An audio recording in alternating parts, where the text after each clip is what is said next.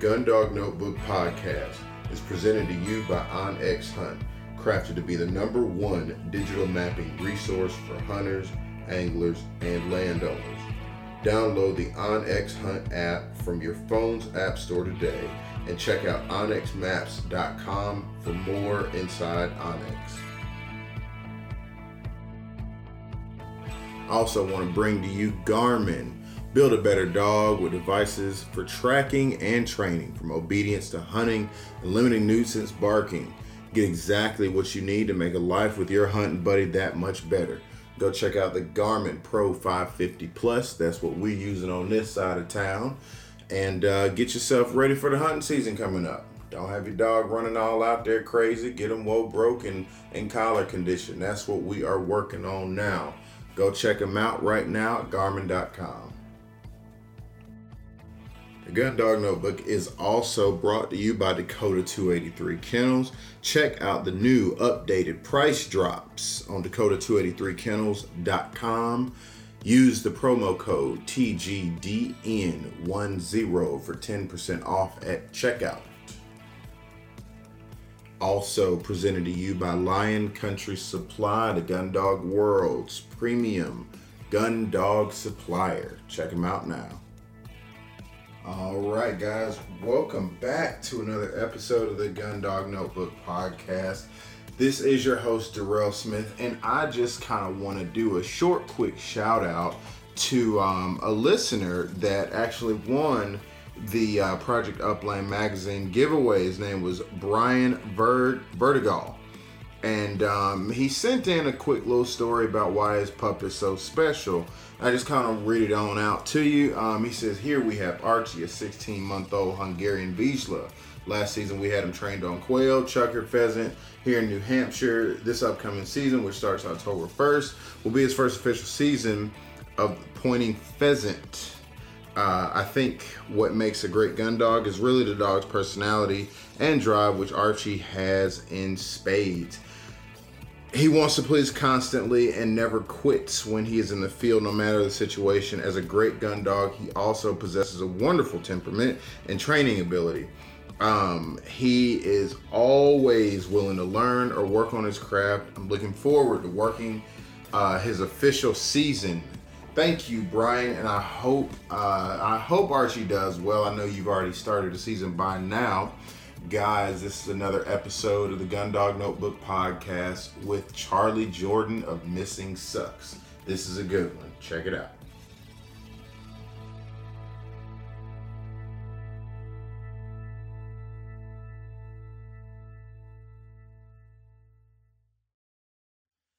All right, guys, welcome back to another live episode of the Gundog Notebook podcast. We are in the living room of Mr. Charlie Jordan.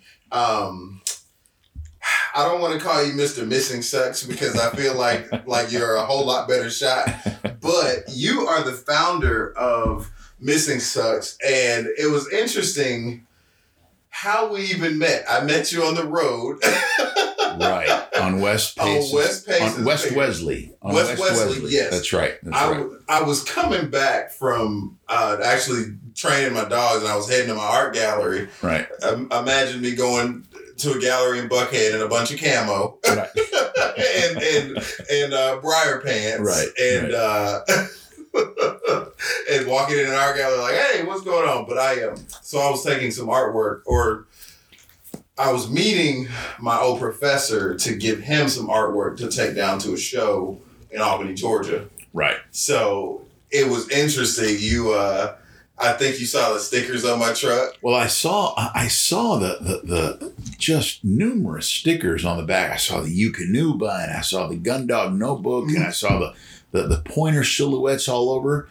And I immediately pulled over to your um I immediately pulled over to your left. Mm-hmm.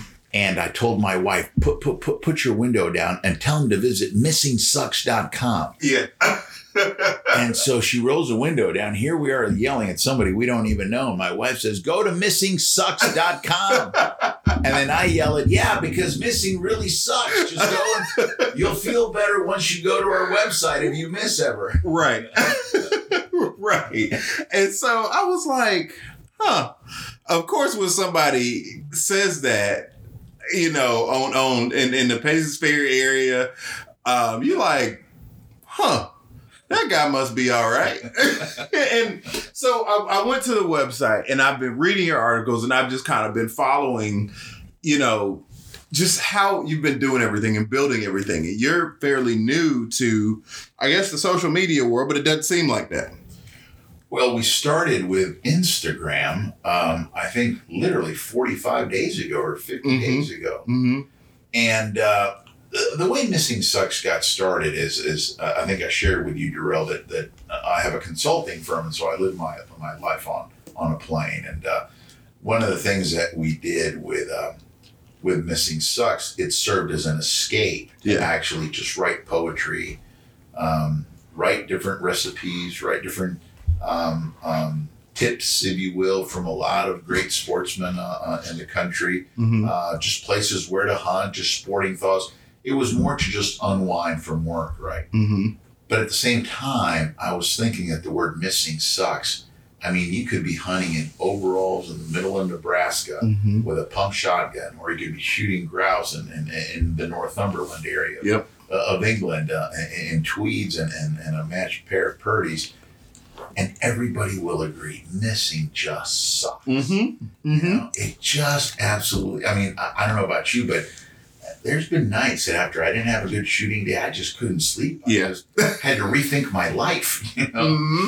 uh, but somehow it united so many different uh, Right. levels of of, of of hunters, and um, and it just became this element of okay, if we all agree that it really sucks, maybe we can offer a little place where people can go Right. and if they log onto the website, uh, due to the content rich environment that we are posting, you know, maybe we will help them forget about that horrendous moment Yeah. when, when they pulled the trigger and saw nothing fall. you know? Right, right. Well, you know, it's it's awesome that you've taken something that should seemingly be negative Yeah. And turn it into a good just laugh, man. Like that's the best part of it. Um, and I'm really inspired. And then, and we'll get to it, but you are a pointer man. so The last 13 years. yeah. 13 years, uh, pointer man, and my first one was uh, uh, was a setter. Okay. Uh, Yeah. the Coverly setter, the Ryman bloodline. Uh huh. and um, hunted with her up in Vermont. Yeah. Uh, when I was with the Orvis Company for many years, just wonderful, wonderful Mhm. company, such great people. Mm-hmm. Miss it, miss it uh, uh, very much. I designed all their hunting clothing and uh, just great people, big smiles, and, and, and a lot of tradition. Mm-hmm. Um, but we chased woodcock with my setter, and then eventually pheasants in New Jersey and, and different places like that. And then I went to the pointer, and I just as I was telling you, I just lost my pointer about three and a half months ago, which is just Yeah. floored me, just completely floored me. Um, but um, my next dog is sitting right here, this Clumber Spaniel that Mhm. we're training, but Mhm. we're probably going to pick up another pointing breed Okay. uh, just to not only not only partner up with uh, with our Clumber Spaniel Rosie, but Yeah. also to give her companionship and, Mhm. uh, and enjoy that. You know. So what uh and I want to talk about the specifics of, of each of your dogs, but what you got in mind for the next point and breed? You know, there is this gentleman um, on Instagram, and like I said, I'm new to Instagram, but he says my pointer's my passion. I think it is. Mm-hmm. and they have some just some of the pointers that I love. Their dish nose is more of the European line, Mm-hmm. you know, with the parallel tails to Yep. the ground. Yep. Uh, n- nothing wrong with the Elhews. or No, but I think that's it's interesting you brought that up because I think over here some folks don't consider Yeah. the European, you know, pointer. So continue. Right. So it ju- just uh, the, the, the beauty, the, the, the cosmetic beauty of those pointers Mm-hmm. just really intrigues me. But then again, I looked at my Ryman bloodline setters that I've had for so many years, and um, and especially into Coverly, into Coverly Kennels up in Factoryville, Pennsylvania. Um, so I don't know yet, and Okay. I think it's a little soon to replace my pointer, which was a. European pointer, right, uh, parallel to ground.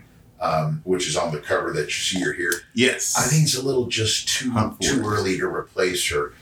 Uh, but we also always have that struggle of Yeah. making sure that our Clumber Spaniel has a companion because they Mhm. were such good friends. So you look at her being all alone when we leave the house and Mhm. it kind of- kind of kills you. So I haven't decided yet. I haven't Okay. decided. And plus, whatever I decide, I just have to make sure my wife's okay is okay with with, it. with, with that breed, you know? Right. So, Now, let's go backwards from the Clumber to Rosie, Rose, right, right. Um, Rosie. to your pointer, to your setter. Talk about your relationship with those dogs and, and, and kind of some of the maybe adventures that you guys had and, and, and some of the things like that. I think the most difficult thing for me with my bird dogs is recently with, with Daphne before she went up to doggy heaven Mm-hmm. Was hunting woodcock right just an hour outside of Atlanta. And she had locked up. I was with a um, hashtag, um, actually, um, Instagram Southern Gunner. I was hunting Yeah. with him. And she locked up after just searching for woodcock for, for quite a while. And my passion for the last 11 years is I only shoot a 410. So, Okay. Um, I shoot a 410 in everything, whether it's a sporting clays tournament or ducks, or the only thing I don't do with a 410 is geese. I just don't think that's Okay. So I miss a lot. You're a bold man. so I can, I can heartfeltly, just completely heartfelt decision to tell you that missing really does. yeah. But but all these years, for 12, 11, 12 years, I've been shooting a 410, and Daphne locked up on this woodcock, and the woodcock went up. And and it's one of the shots that I just remember the, the uh, in her latter part of her years. It's that shot that I just had both barrels go off, and and we're shooting two inch 410 shells and two and a half inch 410 shells. And somehow I just missed that woodcock. Yeah. And I've regretted that so much. It's been a year and a half, and I think about it often. And I know it's not normal. No, I get it, though. it is not normal and it's not rational. And I know that there's bigger problems in life. Um, but I regret that because she turned around and looked at me and I said, Come on, man. Yeah. I mean, did, did, did- we really get to this place? So when I talk about my pointer, I talk about the times that I've missed Mhm. and how much I think that hurt her. Yeah. you know? Yeah. and and and it wasn't fair because she just i mean i, I can't think of a more unconditional love than than, uh, Right. than than a dog towards you know their their owner and vice versa Yeah. so uh, Okay. Well, I I didn't know that you only shoot exclusively shoot um, a four ten, but you're a bigger man than me. I, I now um, before we go to this, your setter, Yeah. um, I, I do want to say my condolences to you. You know, because that was recent. You know, I do want to give you my condolences, but also, uh, what made you decide to only shoot a 410 like that? I know I'm jumping around, but so what? and, and- and there's there's um and and part of missing sucks on the website missingsucks.com you see a lot of poetry and I know this is a strange statement coming from a from a man who's dedicated his life to, to, to wing shooting and bird Mhm. dogs. Um, but there are times, most of the time, that wildlife, that bird is so beautiful. Right? Yeah. So unbelievably beautiful with enormous, enormous odds against that bird Mm-hmm. right? Whether it's loss of habitat, uh, as we see with the prairie chickens, with our common friend hunt birds, right? Edgar, Um, with Edgar, w- whether it, it's it's it's the quail in southeast Georgia or the Mhm. southeastern region, Mhm. right? It's not what it used to be in the 40s. Some of these game birds just have immense, immense challenges and odds against them. And so, it, it- as I write in some of the poetry in this new book that's coming out, as I wrote some of the Let's poetry, plug your book real quick.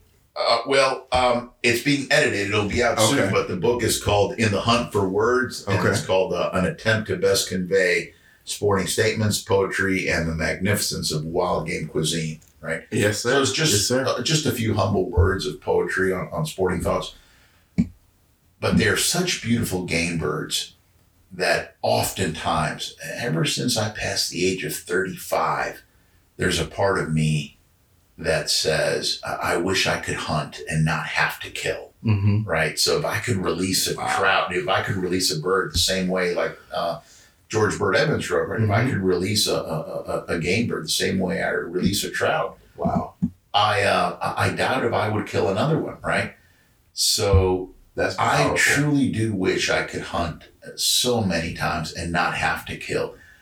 But the overwhelming reason I do it is one to see my bird dogs work it, and two for the cuisine. There- There's Mhm. just no question about it. And so I went to the 410 because I thought it would give him greater odds at living even more. Mm-hmm. But by the same token, there was a dichotomy, right? Mm-hmm. because the dichotomy was unless I was true to the shot, unless I was really hitting them, I could wound them. Yeah. And I can't think of anything worse than wounding some of that Mhm. beautiful wild game that we see out in the prairies, Yeah. marshes, or fields. Yeah. So, I mean, that really drives the. It makes more sense to me why missing does hit home for you in, you know, lost shots because you do put so much thought into it. But then also, I imagine that you're a pretty darn good shot with a 410. I mean, seriously, that's not a that's not that's not an easy shot. And you put all of this into and giving yourself the challenge um in the odds that you know and, and we as hunters get it i understand i wounded and not recovered game myself Right. last season it i was telling you about the uh, thomasville hunt Yeah. it does suck you know it, it it's one of those things that is like okay i would rather made a clean miss Right. Right. than striking a bird and then Uh. it goes down and then we don't recover it Right. Right. You and know. then more importantly, if we do, if we are lucky enough to, to, to hit a bird,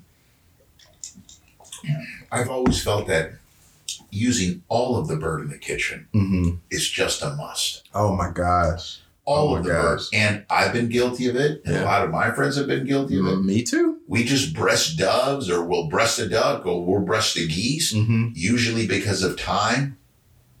And I just don't think I could Mhm. ever do that again. I stopped doing that about maybe 18 years ago, Yeah. or, or even more, 20 years ago. I'm 49 years old, and I will never again breast another bird because there's so much flavor in the tiniest wings and Mm-hmm. the cruxes of the tiniest thighs and the gizzards and the liver. So, if we are able to harvest a bird, if we're able to kill a bird and maximize the entire thing, Mm-hmm. that just, I believe, is the essence of being a true sportsman. Mm-hmm. And at the same time, the essence of having great wine with great food because you're Yes, sir. tasting so much of, of, of the different flavors they can offer. Man, if if the listeners were sitting here right now and ate what I just ate, I was looking forward to it, man. But that was just, I mean, profound, man. Seriously, The, uh, the the what we served, Yes, served so- it was just a little appetizer, and uh, Uh, that was an appetizer.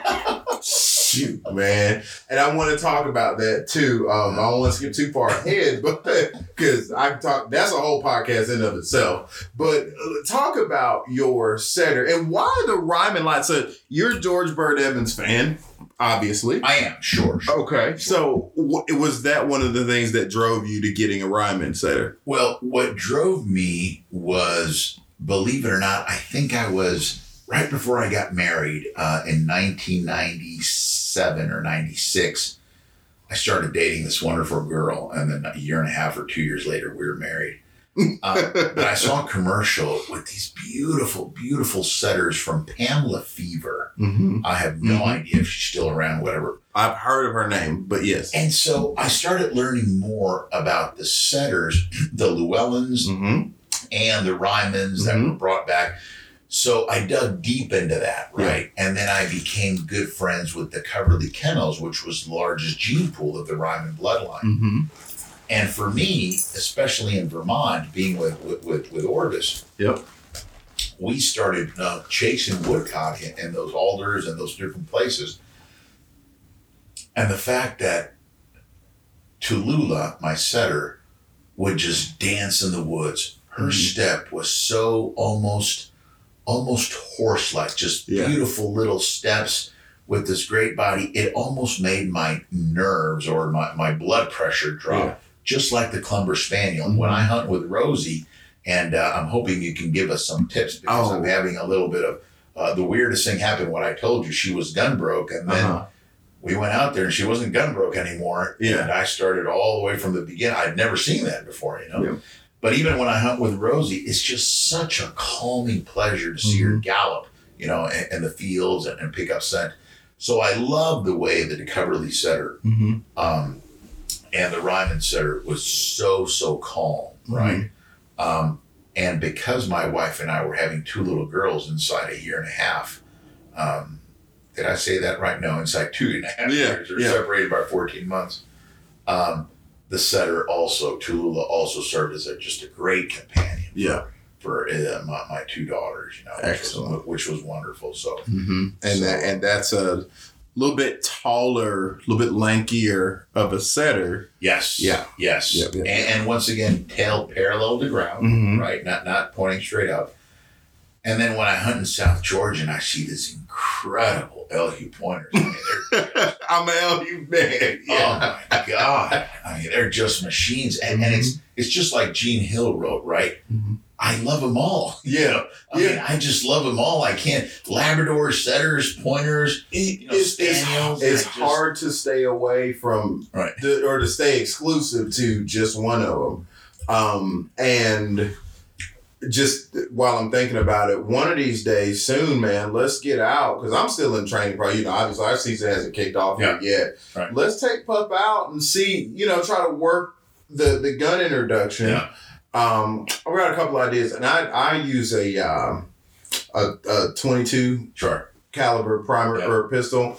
Um, we can do some stuff where it just slowly decrease. I'm sure you probably have. Right. Um, but I mean, I've got birds. We can, you know, roll around and get her kind of distracted, and then just slowly work back into Yeah. it. Um, even with a 410, sometimes, man, it's just too much for them, Yeah. and you got to slowly gradually. So you may do one of these things. It- it- eh, I mean, there's a number of things that we can try that won't completely throw her off. Right. Right. but right, right. soft shit, soft shooting, you know, 22 blanks. Yeah. Move up to a soft shooting 410, regular 410, and we just gradually Right. Right. do it and, and, and do it 100 yards away. Right. You know, there's so many different things. Um, so I would love to to get out there. No, that, Let's that just- would be great. She, let's see what we can do. Great nose, my God. Yeah. She have a good nose. I think because she has a really good nose for foods. Yeah. You're right. she's running. Yeah. And, uh, uh, but but it, it's just such a joy to You mean? to hunt with her. Mm-hmm. Uh, it's just such a joy to hunt with her, Yeah. where she can uh, she can just show her her nice, calm demeanor about her. You know, Yeah. Yeah. Kind of move forward. While we were on the subject of various different breeds and admiring them, Oh. This book came from 1922. It's A.F. Hochwalt. Um, he wrote for American Field. I have been blessed to have that book in my hand, and it took some some finding. But that is one of the earliest recordings of bird dog history and accomplishments. Um, written from A.F. Hochwalt. He was like a recorder journalist for for them, and it basically goes over the early pointers coming from Spain to Europe to America, the early bloodlines, and then it talks about the early setters. Yep. So the Laverack kennels, which were, you know, they, they basically were what the Llewellins are Right. Right. um, you know, the wire hair pointing griffons. And it talks about all of these things in, in, in their earliest format, you know, and how the dogs really were. So you, you, you do get that low set parallel tail. That, that, that was, that was a new innovation to having 12 o'clock tail, right. you know, and those dogs were coming right from Europe. So it's, But just think about that. I mean, to be able to change in relatively a short time. yeah, less than to 100 years, really. Tails hmm straight up. Yeah.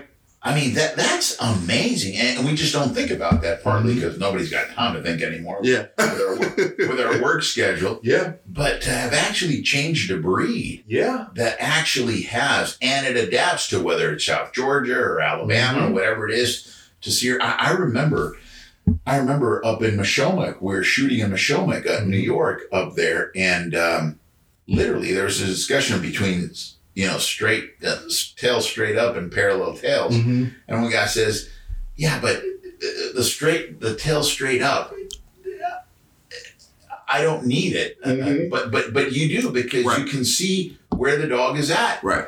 And I said, if I have to see that far away, yeah. Then I forgot to buy a whistle. Yeah. yeah. And, and then the other gentleman says, "Yeah, but if you weren't that far away, a good dog won't won't lock up on a cubby, and they could hold it for you." So Mhm. great, great. It's always fun to hear both Yeah. sides, you know. So it's always wonderful. But but, Absolutely. but we should give credit Mhm. to the men who started that, and uh, and for what it's worth, I remember hunting blue quail one time in 1995. It was me and Delmar Smith. Get out of here. Delmar Smith and um, oh, his name will come back to me. There were four of us in Texas in this tiny little cabin. You got a chance me. to hunt with Delmar. Yeah, yeah, me, Delmar Smith, and uh, oh, this other gentleman's name will come back to me, and another friend from LLB, Yeah. and I was with Orvis. And we sat there for three days chasing blue quail, and my God, I, I love Delmar's, you know, he made my blood pressure go down. You know? Yeah. Just grab the dog and put him here, and just put his ears here. He'll be fine. And Yeah. and I was- I said, "All right, Just real cool. just real, real gentle and soft, and just enjoyed everything, you know. Mm-hmm. Um, Now, was he hunting with a 410 like I keep hearing? I don't remember, but I do remember the guy next to me. He was shooting a 28, and Okay. God, I love chasing blue quail. I Yeah. just love everything about those Texas blue quail. Uh-huh. and I know that their uh, their numbers have gone down and back up and climbing back up and down and back up, but um, I can't remember what what he was uh, what he was shooting. But but such a nice guy. But I learned quite a bit from him. Yeah. And just like anything else, you know, there's so many people so staunch about their positions of bird dogs, which I always say. I mean, can we really know as much as we think we know about bird dogs? I mean, I mean, I've been married to my lovely wife for 22 years, and there's nothing on this planet I wouldn't do for her. But I still don't know I know her fully. Yeah. So, right. I mean, how can people be so absolutely sure about bird dogs when each one of them is so individual, right? They're, Mhm. they're so uh, uh, individually driven and so different, you know. So, but it's always fun to You know, listen. to. it it is always fun to hear that, and I think I think sometimes, and what you're you're you're giving me is honestly, we just gotta enjoy the dogs, enjoy the experience. You know, think about it and and and have pride in what it is that you do because with you know talking to you, there is a a even being in your home and everything like that. There's there's an artistry to what you're doing. It's not only poetic, it it it really is as much a craft as all of the paintings that you've been telling me about in here. I mean, seriously. right. Um, Well, thank you. and, and there is a there's a bridge between all of that that I think you and I really, really, really identify with, and, and I think that's one of the connect. I try to piece connections together. You know how you know how I relate with folks, and we always talk about people that we can go walk the woods with and stuff like that. You know, and enjoy a good time, but you know, seldom have I met somebody that probably enjoys art as much as I do, you know, and, and is so brainy about things as much as I, I mean, and I'm so, and, and not that other folks aren't, but like the direct correlation, Right. you know, that, that I picked up immediately when I came in here. You know, it almost makes sense to me why you chose a, a, a European style pointer you know, I think there's a lot of that influence that plays into your choice of dog. It's it's just very interesting. Yeah. You know, when I think about you know the type of seller, setter, the Llewellins are these big motors, right? They're Right. the, the the quote unquote field trial strain of the early 1900s. machine. Yeah, yeah. Which is wonderful. It's Oh, wonderful, my but I, I think just somehow subconsciously we pick dogs based on our you know external pursuit pursuits. Right. You know, um, I just I just do. You know, no tell. I mean, I can come up with fifty million different reasons why I got a Labrador. Right. You know why he's at home in the kennel with my pointer. Right. I wanted a pointer because I wanted a field trial dog and I wanted a machine, but I also wanted something that was indicative of Georgia history because I'm born and raised here. Right. And I You think that's wonderful. I think that's- Actually, there was this uh, talking about dogs and and birds. There was this Geor I think it was a Georgia hunter who wrote on our Facebook. I have not stopped laughing about this. Mhm. It was right around dove season, Mhm. opening day of dove season, and he literally writes, um, um, "I went dove hunting today, and and and tried it." he says, "I." I tried dove hunting today and uh, shot three boxes and, and hit two birds and hit about two right. birds. And then he says, "Dog, dog swallowed both whole. I'm overdubs. That's That's about right. I shot three boxes, hit two birds. Dog swallowed both whole. Uh-huh. I'm overdubs. Oh my god! I think I was on a plane or wherever I was reading this. I couldn't stop laughing. Yeah. So the, the, it- it's not just a perfection of your sporting life, trying to live a storybook sporting life with your gun dog. It's also the nuances Yeah. the eccentricities that Yeah. every dog brings. hmm I've never had the perfect dog. Daphne, in 13 years, I think retrieved two birds for me. I would literally get on my knees and say, I will give you a pack of bacon if you just get that bird for me. She would lock up. She never honored a single point Yeah. if a dog was to lock up and she was, she'd be like, okay, no, I- I'm going to point I'm as well, to point it. and I'm going to get right in front of you. And, and I think those, those eccentric, those um, th- those uh, behaviors and and just being eccentric like that really define a bird dog, just like a human being. You Yeah. just don't have the perfect human being, you Mhm. know. So Absolutely. w- while people see those as flaws, I see them as, it's just character defining uh, elements of, of Yeah. a bird dog. You know, Yeah. I, mean, uh, Rose. Um, uh, there is no way I can get Rose uh, uh, to actually um, not retrieve a bird and me not give her popcorn. I always have to. I take popcorn in, in- my game bag. I mean, how embarrassing.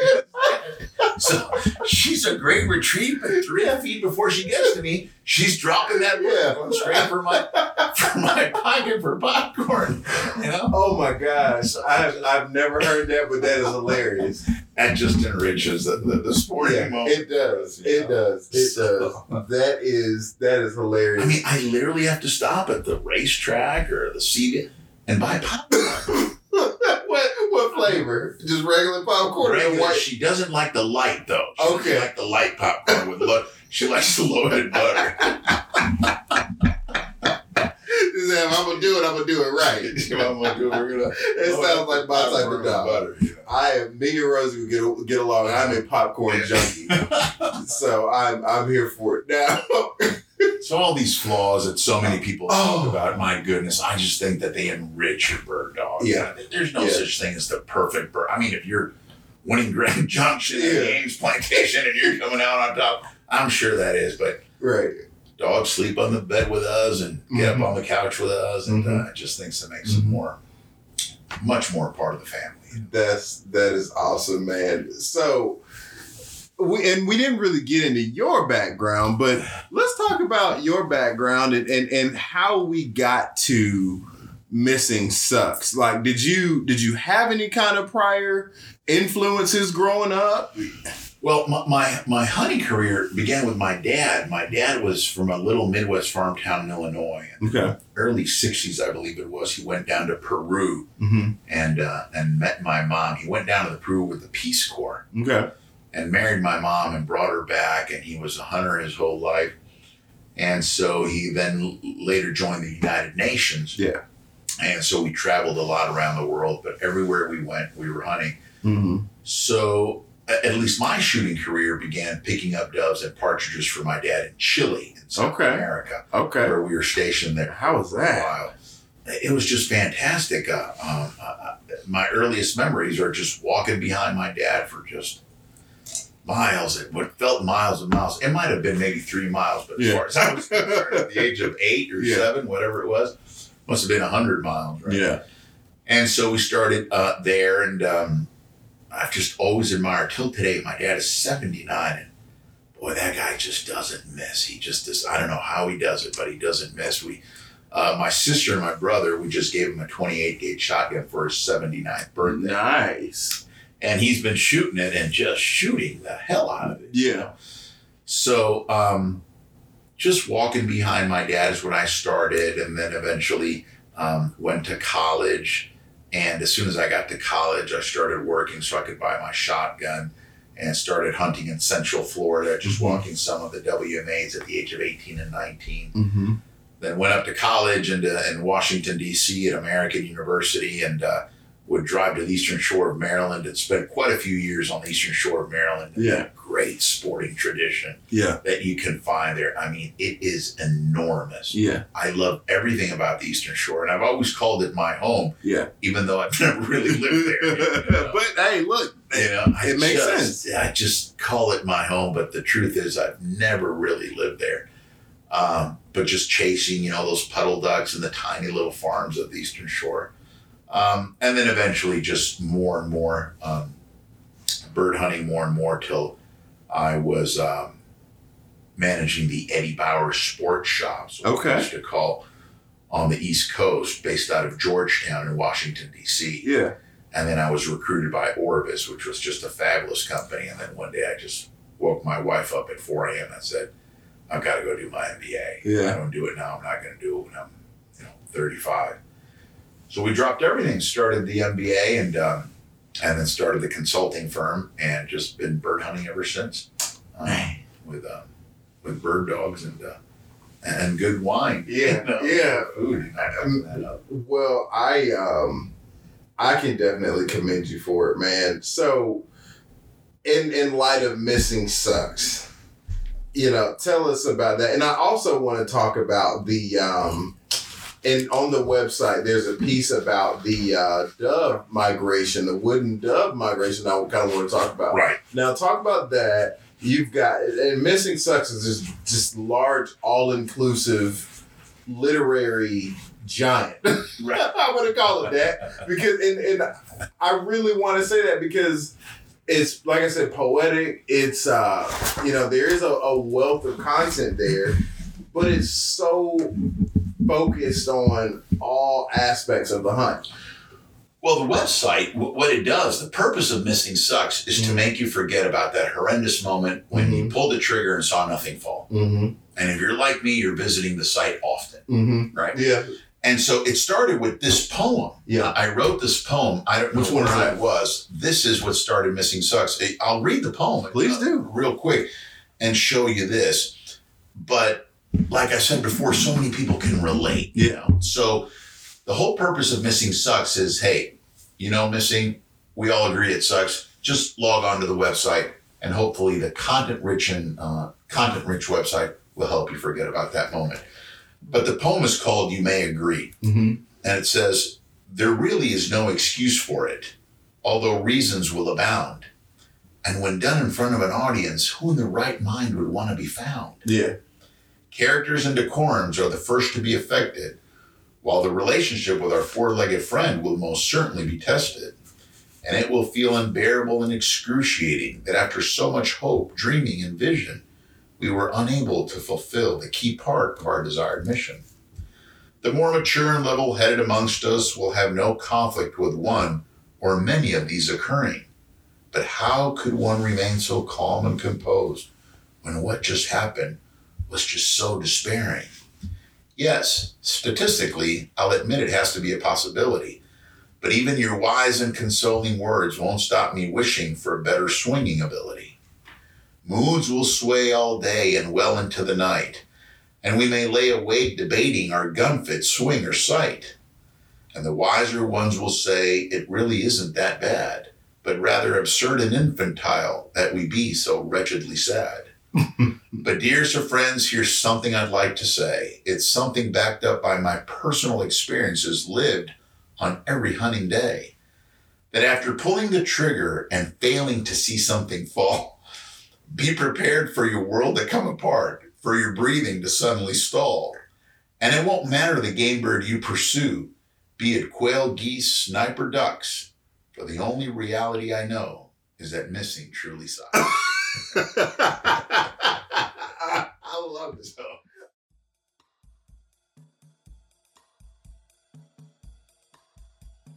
Well, if you can't tell, Charlie and I are having a blast on this episode, but I wanted to bring up OnX Hunt because Charlie travels around the world hunting and doing a whole bunch of missing and missing sucks and shooting a whole lot of birds too. He's an awesome uh, wing shooter and was very impressed with the OnX uh, Hunt app. So, if you're anything like Charlie and you do a lot of traveling, need to log spots and things like that, take folks out with you, you can go check out the OnX Hunt app. You can use the code GDN20 for 20% off of a subscription to the OnX Maps mapping system. Check it out now. I love it. We, we've taken this missing concept and kind of elevated it. Yeah, yeah. I understand there will be people saying this is insane. It makes no sense. It makes perfect sense. Because anybody that can't uh, sit there and say, well, dang, it does kind of suck. Because it makes you think. It really does. And oh, in that, I mean, you've captured so many different thoughts and emotions. We've all had it, man. Yeah. You know, you take and you know, one of the things that I want to ask you shortly, you know, is is the type of guns that you've missed with. Like hell, I'm interested in what you've missed with. you know, stuff like that. Um, but that poem right there, and I mean it it really brings home all the components of what it is that you're bringing to the table. Yeah. You know, from the I mean, you go on the website, you've hunted all of these types of game around the world. Mhm. You know, you've had all of these lived experiences. You've got great dogs to go with it. You know, and the funny satirical aspect of it is we all want to, you know, go out and hunt around the world and have these awesome dogs and talk about all the the slam dunk shots that we've had. But then there's the other aspect of it where you can kind of sit back and be frustrated. And then later on, you just laugh at it because it was still a good time. You know, I, I really just appreciate that about all of the content that you're bringing. You know, go ahead. And, and have you seen, you know, when we read all these magazines, which I'm so glad to see more magazines come out and things like that, but when you see these pointing dogs, we, we get this we get this thing in our mind that my God, my dog has to be like that. When, when I read so many of these things, as much as we're chasing wild birds wherever it is, there are times when my bird dogs, in my view, they're absolutely perfect because Mhm. I, I cannot think of a warmer souls than, than the bird dogs I've, I've had. But trust me, there have been times after I look at all these magazines that I've felt like the world is a tuxedo Yeah. and uh, and I'm a pair of brown shoes. You know? yeah. who who was that guy on Johnny Carson who said that one time? Uh, have you ever felt the world's a tuxedo and you're a, a pair of brown shoes or Mhm. something like that? Mm-hmm. So uh, I think the individual richness of your experience with your bird dog or wherever you're hunting uh, is so much more important than than what I feel society has led us to believe. How to get more birds, get more birds. What's happening in Argentina for me today Mhm. is nothing beyond a tragedy. I've hunted there for the last 15 years and people shooting 250 ducks in a morning. That's not hunting. That's not a sportsman. That is something that somebody who needs to somehow alleviate some other issues they may have. Right. But I mean, I don't know if you heard a year and a half, just last year, they closed down duck hunting in Uruguay. In, Uruguay, Really? because foreigners were coming over and just completely, completely Obliterating. obliterating the ducks. Thank God I don't know of anybody, at Yeah. least in my sporting circles, who would approve of that. right? Uh-uh. I'm not. I'm not one of those people. Exactly. Um, you know, we were talking about you know shooting coveys in South Georgia, for example. If a covey gets up, I take one and move on. Right. Maybe two. Right. Move on. Right. Um, you know, to to add to what you're saying, you've got magazines and, and all of this, the, the the TV shows, but then we've got, and this comes up a lot in podcasts. This has been the new subject of contention, but I think there's some truth to it, the social media aspect of it. And you'll see the more you're on it, you'll see people stacking ducks, just mounds of geese, Right. ducks, pheasants, just a boatload of birds. And, and we're so caught up on, I got a 10 man limit and a four man limit and this man limit, blah, blah, blah, blah, blah. And we get so caught up in quantity defining the quality of our hunt. And what you are saying is exactly what the writers like Harold P. Sheldon, mm-hmm. Havilah Babcock, My favorite, yeah. Nash Buckingham, wh- whether it's in My Health is Better November mm-hmm. or, or The Best of Babcock or, or even Gene Hill, Buckingham, when the tide turned in the 50s and 60s from hunting stories to how do I get more, Mm-hmm. some of those great literary books, especially, and we'll see some in the library downstairs. Yeah. Some of those were going for like five or six dollars because they were no longer in demand. They were the books that were in demand was tell me where to go, how do I shoot more? Yeah. And that was entirely Mhm. what Argentina was built on. Mhm. Since 1993 till today, it was shoot 5,000 shells, shoot 10,000 shells. Right. I'm not passing judgment on those people shooting 10,000 shells at doves or 350. I'm just saying that I can't understand that way of thinking. Yeah. Right. And when I can't understand that way of thinking, I can't relate. Right. Right. Um, what even makes it more sad for us, and I think that these people are in the minority, not the majority. Because Yeah. I think the majority are self-conscious hunters like you are, like like so many of the wonderful people I've met on Instagram.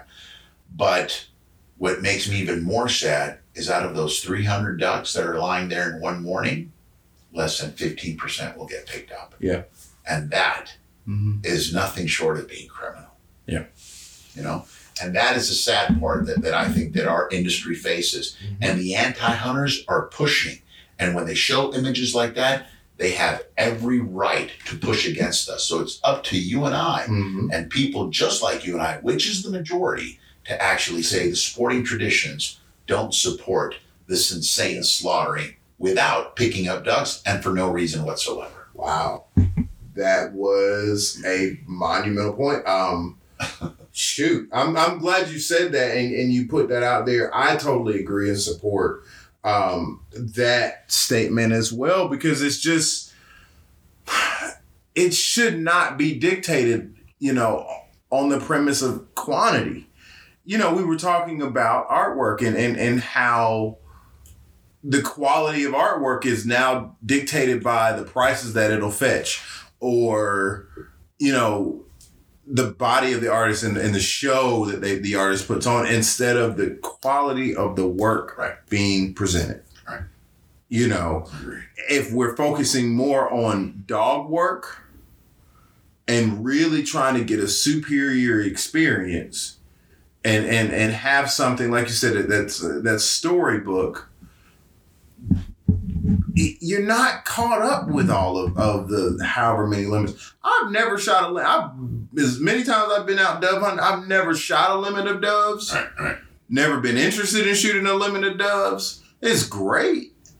But every time for me, I can honestly say every every dove that my dog has retrieved my lab, it has been almost textbook because we spent so much time working on That just makes it all worth. yeah, like and and and I I hope not to sound like I'm bragging or nothing because I like- you know my dog he's a good dog, Yeah.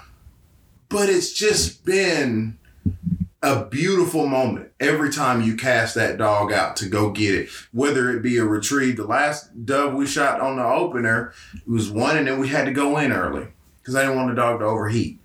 You see what I'm saying? It wasn't wasn't worth keeping him out in 90 something degree weather just to get a bunch of doves. Right. We got our one, and the dove fell 40 feet over there.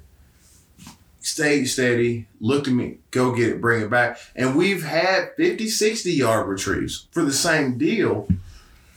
But every moment was special when it came to, you know, interacting, you know, with that this season. All we're going to focus on is getting my pointer into wild Georgia quail. Yeah. and making sure that I don't pull that trigger until the the the point is is right.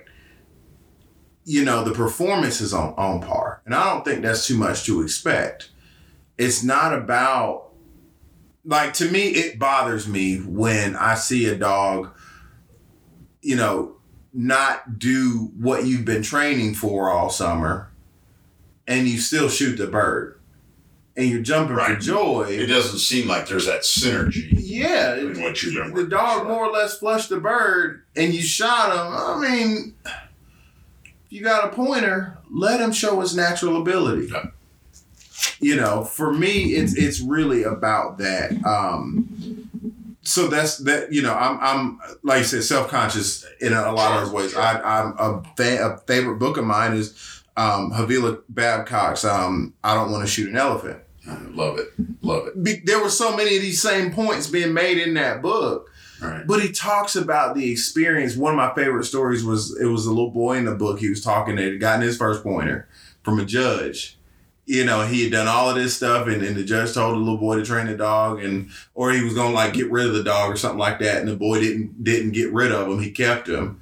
This dog was a rock star. They went through and they were, you know, going through life and growing and doing all of this. And the boy was the only one that could train that dog. He's all kinds of pro trainers would come out. The dog didn't want to listen to him they were going and it was in, based in south georgia plantation country you know um, they were you know the dog had fought a, a, a big old canebrake rattler got bit. The boy you know found a knife and cut the venom out and things like that. I mean there was just this whole hyper surreal narrative that was going on while you're reading it. You're watching these moments and you see a little boy not only grow up himself, but you see a dog grow up into this phenomenal field trial champion, Yeah. You know, and it had nothing to do, not once does Babcock talk about how many birds were shot over this dog. Right, right, right. It was never about the numbers back then, even though we had just come out of an era which a lot of people called the golden age of, of duck hunting Mm-hmm. between 1839, 1841, and 1920, 1919, 1920. And thank God for the uh, for the uh, Migratory Bird Act of 1918 that that slaughter of waterfowl where we lost the Labrador duck and the passenger pigeon, right?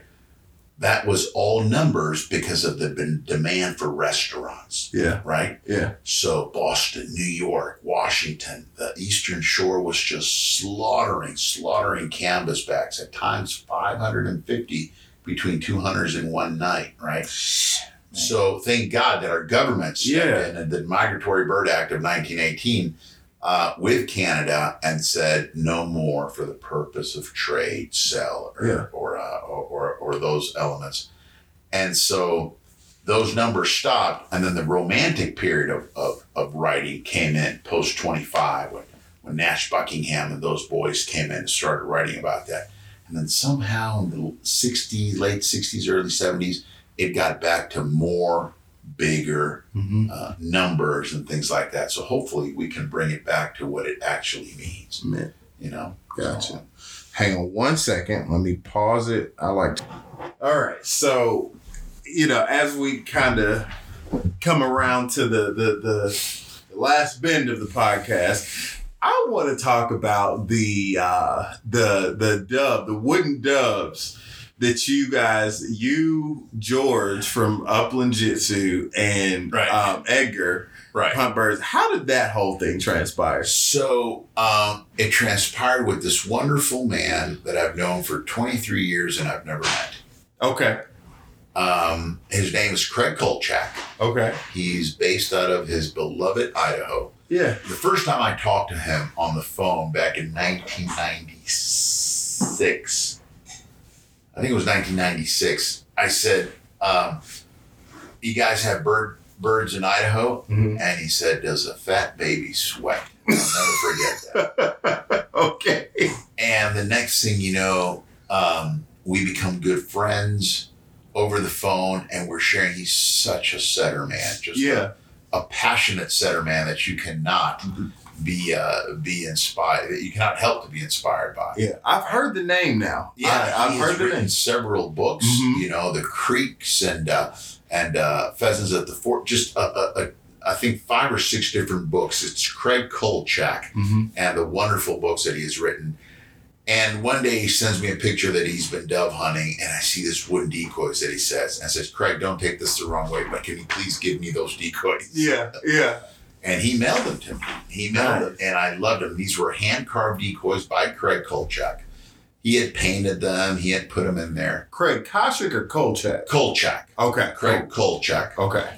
and he uh, he actually wrote the foreword for my book in the Hunt for Words. Okay. and um, he he sends me the decoys, and I just love wooden decoys, and Mhm. we'll, we'll we'll show you the the library downstairs of Yeah. the decoys.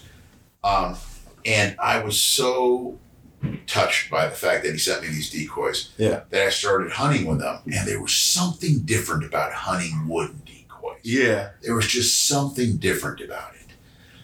And uh, the next thing you know, I'm posting on Instagram as I'm learning Instagram. Hey, I'm um, I'm about to start hunting with with uh, with these wooden decoys on opening day of doves, and I said I'm as excited as Hunt Birds is Yeah. uh, when he went out there with his old school uh, vest and old school pump. I, I think it Mhm. was a I'm not sure. What It's a it uh, uh, uh, Remington, not a Remington, a Ruger Red Label. Was it a Ruger It's a red label, I, yeah. am not sure what it was, uh, but I said just about as excited as, as Hunt Birds. Mm-hmm.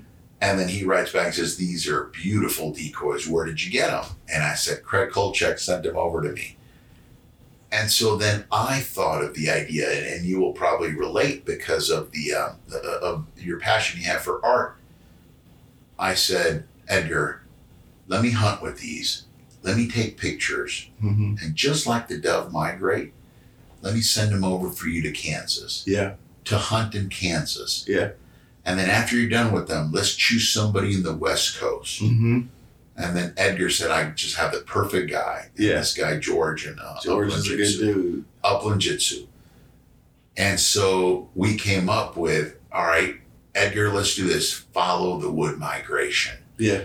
And the purpose of that wood migration was to hunt across the U.S., but to bring awareness that the art of carving working decoys Mm-hmm.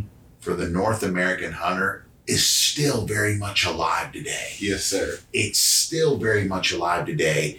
And there are people who have dedicated their lives to carving wooden decoys. Now, there might not be the demand that there was in the late 1800s and early 1900s when the uh, when the massacres were happening, when people were putting out 550 decoys and Mason decoys and, and Peterson decoys and Dodge were out there, you know, making all these uh, carved decoys. But the passion is still there Right. and the drive from some artist is still very much alive. Mm-hmm. So, Follow the Wood Migration was created for one simple reason just to bring awareness that there are these wonderful people carving these wooden decoys, and the feeling of hunting with wooden decoys is just there's something different about it. Yeah. That's why I only hunt with, with, with hand carved wooden uh, duck decoys, Okay. and I hope I I, don't gotta- come across as being presumptuous. No, I love I just love the, the way. So I saved uh, money for a while, and, and I bought these decoys from from Brian Bott, you know. Yeah. and I bought this rig, and I made up this rig, and there's just something special about hunting with wood. Yeah. Now they're not easy to carry, but who cares? It doesn't matter, At the end of the day, just putting them out there makes your day. Yeah. you know. No, it, man, you talking to an artist like I, you might trigger me into getting into wood decoys, but seriously, it's cool. Um, Yeah. so I met um, a good good friend and buddy of mine, um, Doctor uh, Emerson Carson. I mean, old school quail man. I mean, we talking about forties, fifties. Yeah. you know, pointer man. Like he's got in his library, he's got all of his old wooden decoys that he would hunt with. You can see the BBs in them, stuff Yeah. like that. And I think what we're tapping into is the energy that go. It's something about wood. Yeah. You know, it, as an earthly material, I think it holds a lot. You know, you think of trees and you think of the energy and the spirit that goes into those things. Right. Um, plastic, not to sound like it, it seems to repel almost. Right. It plastic just doesn't carry the same allure. Right. You know, when you see a wooden decoy, I mean, that person, whether they carved it or whether they they um, uh, bought it from somebody, the car, you you wonder like, man, I wonder what what it took to get that type of grit, that type of earthly body, you know, to those those things, um, those objects. It's the same with sporting art to me. So I inherited a, a good deal of um, Dr. Cochran's sporting art, quail stuff, you know, pointers, setters, stuff like that. And you just wonder, like, man, I wonder where the scene came from. Yeah. You know, you get a chance. I'm big into painting and I'm big into the way that brushstrokes move and things like that. Yeah. I like to see the artist's hand in the work. You know, I, I and with wooden decoys, you see that. I mean, it's not machine manufactured. It's No, not battery absolutely. powered. You, you put them on a lathe, but but but more importantly, what what I would like to bring awareness to is that there are carvers out there that we don't even know exist, Yeah, and they are living their craftsmanship and their art every day, yeah, and they don't have to be, you know, five hundred dollars per decoy. Yeah. there are wonderful carvers out there doing 30 35 40 50 dollar decoys yeah, you know and while that is a lot of money right but just hunting with maybe two or three in a little it. puddle makes such a difference and to be straight with you Darrell, we can't afford another sporting tradition to disappear we just can't afford that clapper rail hunting Yeah. is going down you know not a lot of people are doing it I've, I've seen that. Some of your posts on that. Yeah, right? Over 250 years of clapper rail hunting, right? Snipe hunting is something that, which is my favorite game bird, chasing snipe Mhm. with the 410 is just, I think, the epitome of, of for me, of, of, of what, what the sporting traditions are. So we see these traditions decreasing more and more, and we see less bird hunters in the new generation Mm-hmm. but I am hopeful because of the sporting clays market in the collegiate uh, field and the high schools and college, things like that. So we just can't afford to lose another sporting tradition. And if we can bring a little bit of awareness by follow the wood migration, then hopefully some people will say, you know, let, let me see who's carving ducks Yeah. there and maybe buy two or three. I mean, putting out four decoys in a little in a little puddle somewhere in, in the middle of nowhere uh, might bring some in. And, and there's a different feeling, There's Yeah. just a different feeling uh, about hunting with wood. you know what, man? I want to see if I can get my hand on a few wood decoys. You know, because I, I got a nice little wood duck hole. Yeah. I want to try that out. I seriously want to try that out this season. Um, I'm gonna be on the lookout for some. Uh, can you text me the pin of where that wood duck hole is? Yeah. Uh, and- yes, I absolutely will. Matter of fact. Send me where that is. Yeah, I I, have- promise I won't be there. no, trust me. Matter of fact, we'll go out to that same spot. Oh my Um, goodness. when the season opens up, because they're they. I mean, they're you see them flying in all the time. That that little hour range, right? Yeah. Thirty minutes before Yeah. shooting, like thirty minutes after, and then nothing else happens. So we will go and uh, we're gonna try some some some wooden decoys there, man. Um, you you have, I like I said, I have always appreciated wood. That's but I mean, I mean wood decoys, but you have really just drove the point home for me. Well, it, it- and it's just not me, right? I mean, uh, Edgar in Yeah. Kansas, Yeah, uh, he had to accept them, right? Yeah. I, I had never met this gentleman before, but I saw his passion yeah. in his posts. Oh, and wait till I you said, shake his uh, hand. I know. I said, Yeah. let, me send you these. And I sent him to a perfect stranger, and then he sent him to somebody I'd never met before, Yeah, or George in, uh, in, in California. So we were just united, it seemed, Mhm. by, by this passion to preserve the sporting traditions. And uh, and I think that uh, George especially has spoken about the need for us to be more united. Like we have some segments that may look down on you because you don't have a dog or something like that, right. which we should really be uniting each other, Mhm. especially as more elements are fighting against the Mhm. expansion of, of our traditions, right? Mhm. Which, by the way, I do love uh, uh, George's uh, ha- uh, hashtag, which is hashtag no dog, no problem. Yeah. I just love that. Yeah. You know, I Yeah. mean, here's a guy out west just and walking he's getting about as much as we are. and he's getting. I, I just love that. So I, Mhm. and and so I mean, I've been a dog man my whole life, but I I love no dog, no problem. Yeah. Yeah. And George gets it. I mean, yeah. Is there's something And I've never met him. about I don't even know who. who We've I- spoke back and forth. You know, I've never met him personally. Yeah. We've spoke back and forth a, a Yeah. good number of times. And that's a hunter's hunter, man. yeah. You know, he just is. Like and and George, um, uh, Edgar, like wait, uh, Edgar's super humble. I mean, Yeah. super humble. I You know, that. I love that art. it, it, it makes me wonder about myself like dang i could be a better person like you start questioning yourself or like shoot okay well um but all of these guys are truly sportsmen Right. you know yourself charlie like man we got to get out for some hunts i mean i would it would mean a lot if we could get out and, and I'll Oh, take you to some no. of these spots, man. Um, and I also need to give you a copy of Project Upland magazine before I leave. Oh my goodness. I I have one. I've been watching these videos.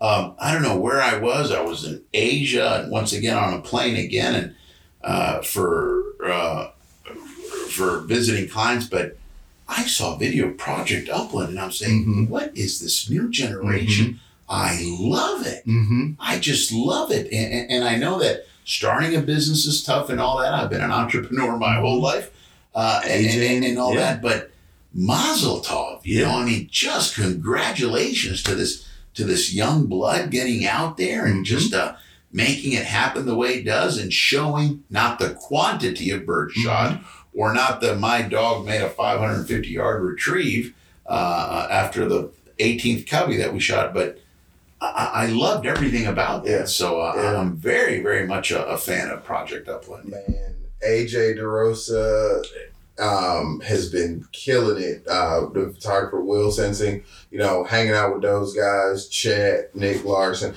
Um, the writers, Yeah. Edgar, Jennifer, all of those. I mean, the whole team. And I'm proud to say I'm a part of it, but they're bringing some heat to the table, man. Good. I mean, Bring I see. I, All I, you know, when I when I used to watch before I started writing for them, I used to watch Project Upland videos, and I'd be like, "Good lord!" Like, it it made me want to. It made me feel good about being a part of this, Right. you know, entire community because again, we went back to the artistry of it. You know, we we we moved away from the emphasis of the kill Yeah.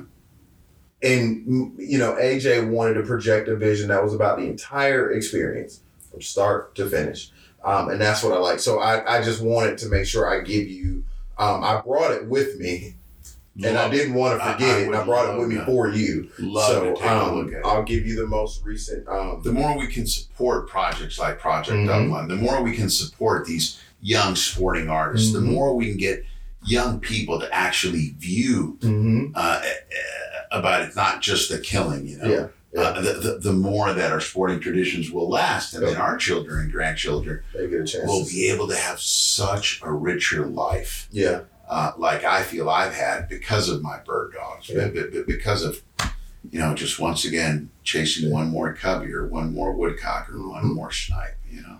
So, last question, and this is a, a the grand question that I've been waiting on asking. Let's- Let's talk about Charlie's greatest misses and where were they in the world? Oh, With what guns?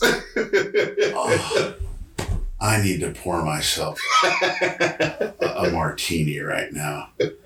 We were in the Ecuadorian Andes, in the Andes of Ecuador, hmm 10,000, 11,000 feet. And Daphne goes on point. She was three years old. And we were hunting the noble snipe, a very large snipe, Yeah. way up in the Andes. Uh, and so when you walk three steps, you're dying. Yeah. And she locked up so beautifully. And um, God, I got up there, and this woodcock went up. Uh, this woodcock, this snipe went up, and I went bang, bang. And I just completely missed it. And it was a 20 yard shot. And I looked back, and my dad looked at me and said, I just want you to know that I saw poop come out of a bird land on your head. And that just, oh my gosh, how could I miss? And Daphne's looking at me, and you feel like you've cheated on them. You, know? you, you feel like you're a lesser lesser person for rewarding him that way. You know, I mean, there's a poem that I write. Uh, uh, I'm enormously remiss to just reward you with another miss. Yeah, You know, and yeah. just, uh, um, and then the guns. uh, My, my, guns. Uh, when my daughter Isabel was born, I, I flew to Italy. I, I was um, I was in I was on business and I flew to Italy and I had a 350 year old gun maker make me a matched pair of guns Okay. for my daughter. I mean, they were for me, but they had my daughter's name engraved, you know, celebrating her birthday. Yeah. And we, you know, I didn't have any money to pay for these things, but I knew the guy and he made me the deal of the century and things like that. And, uh, and it was a big stretch for us. And my wife said, let's go ahead and you can, let, let's purchase this matched pair of guns to celebrate our first daughters. And um, I was shooting those guns for about a year, and then I left to do my MBA. And diapers and textbooks were needed in that MBA. Uh-huh. two little girls. They were six months and a year and a half old, and diapers and textbooks. I remember, and it killed me. But I sold that match pair. I sold the match pair. Oh man. That was 17 years ago, and two years ago. Yeah. And now, what what were they again? Renato Gambas. Okay.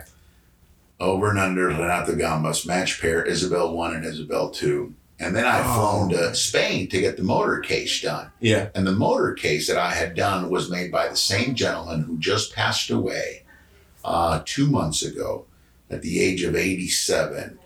His name was Francisco Esposito. And he made all the leather gear for Abercrombie and Fitch What? back in the 50s. And so I traveled to It his little- sporting company. sporting company, yeah, Yeah. the old Abercrombie and Fitch house. I traveled to his to his offices in Barcelona, Spain, and I said, "Could you please make the motor case for this match pair of guns?" And MBA started, and I sold everything. I, I had to sell it. I had to pay for the diapers and textbooks, and my gosh, and it was full time MBA. And about two years ago, I get a phone call, and it's Griffin and Howe the CEO of Griffin and Howe mm-hmm. calling me and said, Charlie, I know where your match pair is. They're in Grand Rapids, Michigan. What? And I said, You're kidding me. He said, The guy has him there. If you want him back, call him. And I called the gentleman. And the Griffin and Howe CEO had called the gentleman in Grand Rapids, Michigan to say, the original owner of that match pair, Isabel 1 and Isabel 2, is going to call you. And so that I was coming out of a meeting. I pick up the phone and I call him up. I said, Hello, uh, I'm the original owner of the Isabel 1 and Isabel 2 match pair of guns with the case. And all I heard was this My, my, are we having a little bit of seller's remorse? I was 17 years later. And I rounded up, I don't know how much money. I just, so, and I bought them back. So they've come back. Nice. After 17 years, Oh, came back man. home and they're downstairs. I'll show them to you. Please, dude. That is awesome. Uh, but um, some I just could not believe. And so we tracked the history. They they ended up going to Europe. One of the barrels blew, and they brought it back to What? Griffin and Howe, and they re-engraved my daughter's name in gold. And so they went back and forth, back and forth, and um, and so now they stay here with with. Uh, so they'll be with us hopefully forever. Hopefully, I won't have to sell. yeah. You know? Wow. But uh, now my daughter's in college, and she knows about him, and. Um, um, That's awesome. when it comes to guns, that that's Yeah. a special gun, and uh, and of course the last twelve years just shooting my four ten. yeah. Now your 410's uh It's a Browning six twenty five, okay. Okay. and I just won't trade it for anything. Somehow it just fits great, and uh, I understand. misses quite a bit, but it fits great. I, I, I don't know if that's even possible. If it fits great, it shouldn't be missing. you want to know what, man? I, you know, and I'm, I, uh, I don't have, have my uh, matched pair, but my my I've had a, a number of guns Yeah. at the time that I've been shooting, and my favorite is the one that I carry now, my 20 gauge Beretta 686 Silver Lov- Pigeon. it's a sporting lovely 30, 30 inch barrels. It fits great. And it's I, I will say, man, every time I pull the trigger, Yeah. very seldom, you know, very seldom don't at least make the vicinity of my target. If I don't hit, I mean, And, some of those guns are just so wonderful. yeah, I um uh, and I don't know how this happened, but I won the sporting clays tournament yeah, a few years back, and the number one prize was a gun. And I've never fired it because I love it so much. The concept of it. The gun that was for first place was a Remington 870 pump 20 gauge. Wow, And it's still with the little hang tag. Yeah. I won't I mean, that's the working horse of America. yeah, I mean, the, I mean, that's like the A5 from Browning. nothing wrong with I just love those guns. You know that if they could speak in terms of the Mhm. traditions they have seen. Mhm. If I so I used to have an 870, a 12 gauge. The my only issue, and I'm I'm a firm believer in in wood and steel, man. I am not a and it's no shade. I mean, you know, everybody has their own gun choice, but sure. I love wood and steel, and I just I sold my 870 to get my dog, my current dog, I- to Yeah. get some extra money for it. But I was okay with it because it was um uh uh synthetic. yeah, It was a duck gun. But if I can get my hands on a 20 gauge wood and steel 870 nowadays, I mean, there's a lot of stuff that I would love to have. I want an AYA number two. yeah, I want it Yeah. in either 28. I would ideally want it in 16 gauge, but I would even be okay with 410 because that's not that's that's that's not a every to me that that's that's like a another dream gun. My my silver pigeon was too, but that number two man, I would I would lose it. I would lose my mind. I recommend you don't go to the 410 unless you just want to live a lot of pain. I'm okay with that. I, I bought a pointer, man. I'm okay with living I with a lot of such a dear friend uh, at Southern Gunner, uh, just a wonderful friend who, uh, who, who just incredibly, incredibly talented in, in what he does. Um, but my God, he'll have some days where he's going 35 for 40 quail and he shoots a 410. He, he's my 35 for 45 quail. I remember one day he called me up and said 35 for 45. Uh, And there are other days I'll call him and says, Man, I've shot five shots and haven't hit a dub yet. And Yeah. it's just this emotional seesaw. Mm-hmm. So him and I go often. We drive down to Florida as soon as we hear the sniper in. We'll drive down to Central Florida, Yeah. Florida, and go after snipe with a 410. And it's just this emotional roller coaster of shooting snipe, which I think is one of the greatest eating game birds ever. yeah. Of shooting snipe with a 410 and just chasing him right as we're trying to avoid alligators. Yeah. as they're coming up, but uh, but it, it- it's it's a lovely ride with the Yeah. 410. Yeah. Yeah. It's a lovely ride. Oh my gosh. Well, I Charlie, I um if you could just summarize the meal that we had before we get off um the podcast, I, I have to Oh well, give you a thank you, a supreme thank you. No, our pleasure, our pleasure. What, what we did is we did a, a, a traditional British uh, wild game pie, Mhm. and, and in that game pie, um, our neighbor, which I affectionately called Herbert Hoover, he shot a wild Yeah. boar, Mhm. and so he gave me a lot of the wild boar, and so the game pie was wild boar with rabbit and snipe and pheasant. And there's not a lot of fat in wild boar, so I added strips of duck fat in there. Yeah. And so I did that on Sunday because I know you were Mhm. coming on on uh, we're scheduling for Tuesday, so I let it sit there for 48 hours in the fridge and then cut it yesterday. And uh, we had that on the side, and then I shared with you uh, what's called a rillettes de canard, a, a- a Mhm. duck rillettes, Mm-hmm. which is actually how you maximize a whole duck. You take the whole duck and you put it in the oven at 220 degrees for about whatever nine hours Yeah. and then you just pull everything Pull out. Pull everything out. So you're maximizing the whole ducks, the legs, the thighs, everything. And then you pack it up and you cure it, Yeah. and you come into one almost looks like a hockey puck mm-hmm. but it's 101% Ooh. duck, which which I noticed that you enjoy quite a bit. Oh my God. I didn't you see I didn't stop eating it. well, I mean, it was just phenomenal. And Sure. then the the last part, the third part, was the one with the walnuts in it. Oh, the mitiga. Yes. So mitiga is is from Spain, and and, and it's almost like this dessert uh, uh, compost like, where we have the walnuts and the caramelized. Uh, uh, um, it's walnuts, caramelized walnuts, and a little bit of sugar, Mhm. and they compact it. So when you're eating so much game and you just need that little thing in your palate for for, for a little bit of sweet, you just put a little bit of that.